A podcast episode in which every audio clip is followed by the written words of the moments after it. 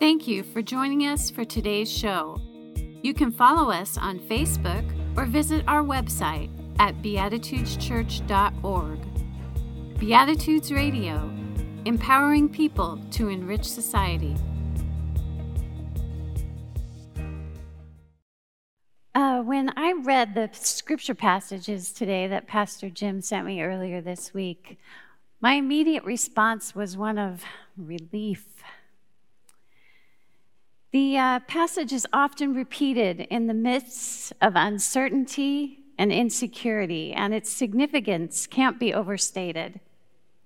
For the early followers of Jesus back then, it spoke of the yoke of the traditions and rules of the Pharisees imposed on humankind. For our 21st century worldview, though, it resonates a collective solidarity that we all share from time to time of weariness and indifference, from laboring day after day to no benefit. On this Labor Day weekend, of paying tribute to the contributions and accomplishments of the American worker, we can share this passage with others to restore spirits and hope. Matthew 11, 28 to 29. Come to me, all who are weary and are carrying heavy burdens, and I will give you rest. Take my yoke upon you and learn from me, for I am gentle and humble in heart and you will find rest for your souls. Do any of you know where Altadena, California is? Well, if you're watching the Rose Parade in the where all the big grandstands are on the TV and all of that, and you see the mountains behind the parade up in the top of the picture, at the foot of those mountains is Altadena, California. I grew up in that community. It was a, one of those rare places with 40,000 people that was unincorporated. It was part of Los Angeles County. And my home church was Altadena Community Church, which became a United Church of Christ in about 1968. And while I was growing up, we had a family in that church uh, a mom, a dad, and two sons two boys. Uh, the oldest one's name was Ted, and the younger one's name was Chris.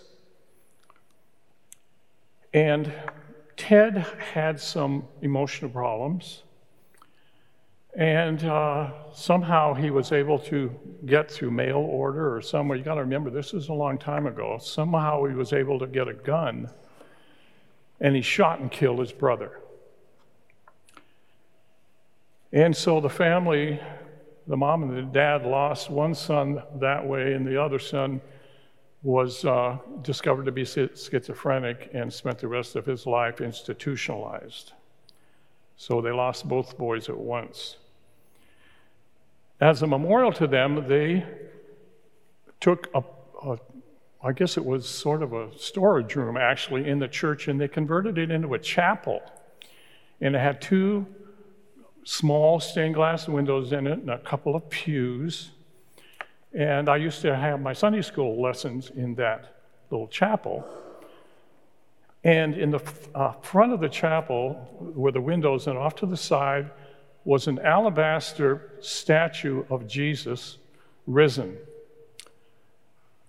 And I mean, it was life size, and it had the marks from the nails in his hands and the the wound in his side and the marks in his feet from his crucifixion. And on the back wall behind that statue were the words, Come unto me, all ye who labor and are heavy laden, and I will give you rest. And the family built that chapel in memory of their sons. We seem to be laboring under so much these days.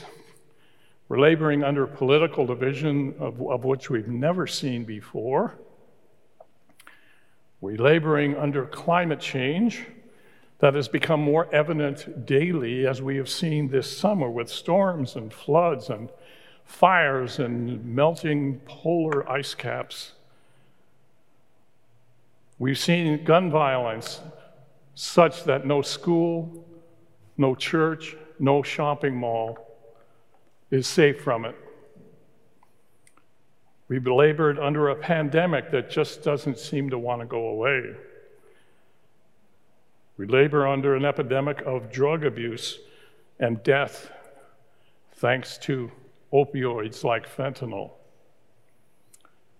We labor under the thought of autocratic regimes throughout the world. I could go on, but I won't.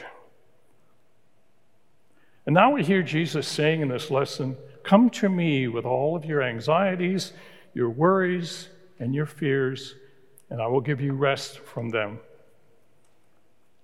He says, Come to me. Bring your cares and your fears to me, and I will ease your burdens. So, what do we do with this promise?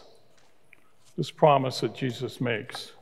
Does Jesus have a magic wand that's going to whisk away all of our anxieties about all of these troubles? Do we just swear to allegiance to Jesus and, and then ignore any responsibility that we might have in trying to solve these problems? Do we just sit back and wait for the second coming of Jesus himself to set things right, as millions of Christians do? What we're really asking is exactly what is this rest that Jesus is promising? Perhaps the rest is found in what he says next. He says, Take my yoke upon you and learn from me. A yoke in itself is, might be considered a burden, like the, the yoke of an ox. That's kind of the picture that I have, maybe you, you do too. That it's, it's a burden, that it's heavy, that it's cumbersome, but not in the sense that Jesus is talking about. A yoke for Jesus is, is a form of guidance for carrying heavy loads.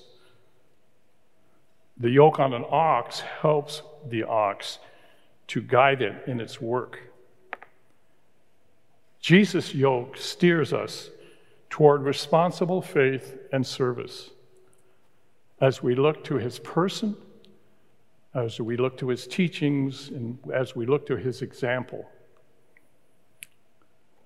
We find rest in the love of that mysterious creator we call by many names. The rest we find in Jesus is confidence, assurance, and hope, despite all of the challenges of these troubled times. We each come to Jesus in whatever way makes sense to us. Some of us come to Jesus in prayer and meditation. We may come to Jesus in, in the scriptures and how we read the scriptures. We may come to Jesus in the, the study of his life, of his teaching and his ministry to others. Jesus' call to come to me is not a command, but an invitation. An invitation to bring our fears and doubts to a source of peace and hope that we might find in the divine presence that is greater than the cares of this world. Jesus' call to come to me is an invitation to lift the yoke of fear and anxiety and hopelessness that can weigh us down beyond our endurance and replace it with a yoke of love, promise, and grace that gives us a reason not to give up on this world despite its problems. I often think of this chapel and the alabaster Jesus and the Bible verse on the wall, especially when I can't watch or hear the news anymore because it's so depressing. The chapel, in thinking of the chapel and the alabaster Jesus, helps me to see light amidst the darkness of the times. It reminds me of another verse that has been attributed to Jesus, which says, I am the light of the world. Whoever follows me will never walk in darkness, but will have the light of life. What better light to follow than the light we find in Jesus? And what better yoke to carry than to carry His? May we find in Him a yoke to guide us and a light to show us the way. Amen. Thank you for joining us for today's show. You can help us to continue this program by making your donations at beatitudeschurch.org backslash online dash giving. Beatitudes Radio, empowering people to enrich society.